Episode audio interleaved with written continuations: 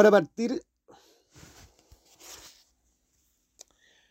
Para partir hay que explicar que el trabajo realizado por la Convención Constitucional es el marco legal con el que se pretende que funcione Chile.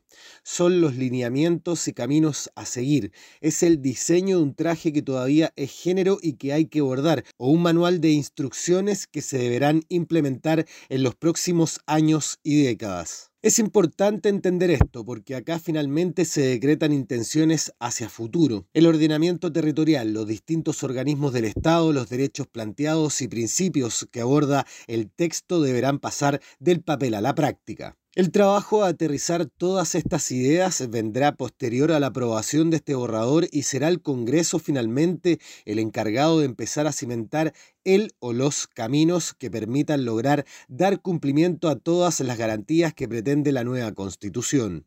En términos de principios de este borrador que será votado en septiembre, como primer gran punto es un fuerte foco en promover la plurinacionalidad de Chile, entendido como un territorio donde habitan varias naciones, chilenas y chilenos, junto a los distintos pueblos originarios. Para garantizar esto, propone la creación de nuevos territorios y escaños reservados para indígenas en cada uno de los organismos del Estado. Otro gran principio que guía el texto constitucional es la paridad de género a través de una democracia paritaria. Todos los órganos de administración del Estado se deberán conformar con al menos un 50% de mujeres, incluyendo las disidencias de género, las que también deberán estar representadas. En términos prácticos, esto significa que Congreso, ministerios o reparticiones públicas, gobiernos regionales y comunales deberán estar conformados por la mitad de mujeres y con representación de los pueblos originarios, como un gran punto a establecer en el funcionamiento del Estado de manera basal. A estos dos grandes principios se suma uno que se ha repetido en otras constituciones sudamericanas como la ecuatoriana y boliviana, que es que Chile será un Estado ecológico, donde le reconoce derechos a la naturaleza, una tendencia que busca combatir la crisis climática por la que pasamos. En ese sentido, nos declara inseparables con nuestro medio ambiente. También establece el principio de responsabilidad ambiental donde el que haga daño debe responder, que el desarrollo del país debe ser sostenible, donde las actividades tendrán que estar en armonía con el medio ambiente.